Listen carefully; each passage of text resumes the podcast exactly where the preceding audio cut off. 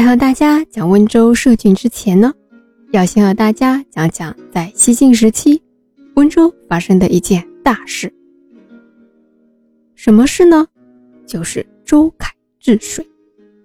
为什么讲温州设郡之前要讲周凯治水呢？我们说一个地方要从乡晋升为县，再从县晋升为郡的话，是需要一定的人口数量、经济繁荣度。和一定的文化水平。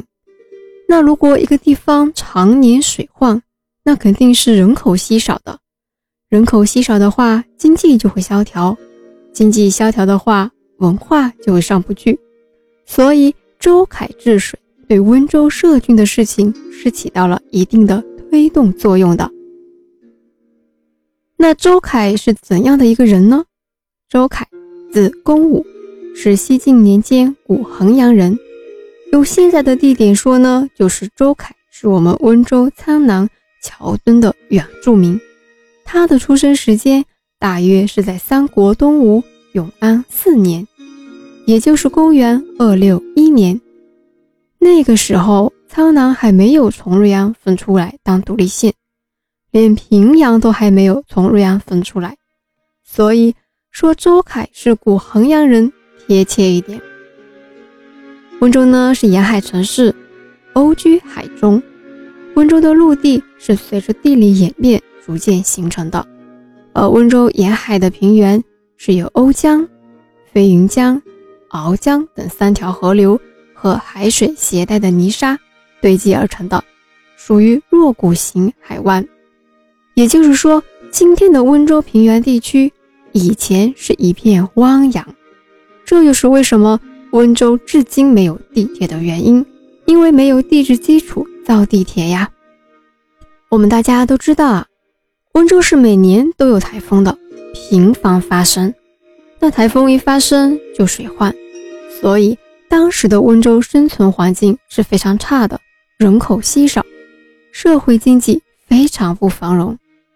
为了治理水患，为了民生，为了提高生存环境。于是，大约在西晋太熙元年，也就是公元二九零年，在周凯的带领下，温州先民开始主动出击，治理水患。关于周凯治水的事迹，与高启、刘基并称为明初诗文三大家的宋濂，撰写了《温州衡山人迹庙碑》，碑文介绍了周凯一生的经历，其中有一段关于周凯治水的记录。我给大家念一下：周凯，白于一掌，随其地形，凿拥塞而疏之，遂使三江东注于海，水性既顺，其土作邑。一掌，古代的一个官职，类似于县令。三江就是永宁江、安固江、衡阳江，就是现在的瓯江、飞云江。和鳌江，周凯依据地形，用疏导的方式治理了三江，随后用土修筑海塘，防止海水内侵。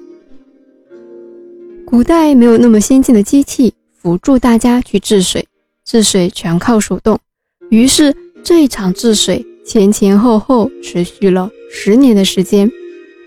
非常的不幸，周凯在西晋元康元年。也就是公元三零零年的秋天，在一场对抗台风引起的海水倒灌中，不幸牺牲了。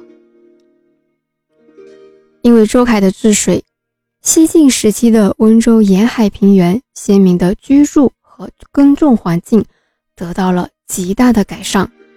那环境改变了，人口就增长，随后经济也就上去了。经济上去的话，文化也就由此而繁荣发展了。所以，周凯殉难后，为了纪念他治水的功绩，为了纪念他为开发古温州沿海平原做出的贡献，议长就把周凯的家乡改叫为平水。平水这个名称传承了一千七百年，周凯也被称为平水王。周凯墓葬的遗址在现在的苍南松山西北路。世称平水神穴。周凯治水的事迹是得到很大的肯定的，并且记入了史册。在宋代的时候，周凯的神位被列入了皇帝祭天的交坛。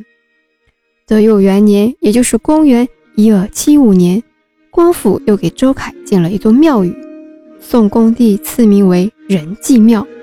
元代的时候，周凯更被赐封为太和冲圣帝。到了明朝的时候，明太祖朱元璋更指令温州的地方官府每年要在仁济庙。祭祀周凯，可见周凯治水的功绩。周凯治水为温州同永宁县被单独设立为永嘉郡，画下了一个历史发展的转折点。下一期不惑就和大家讲讲温州单独设郡的历史，我们下期见。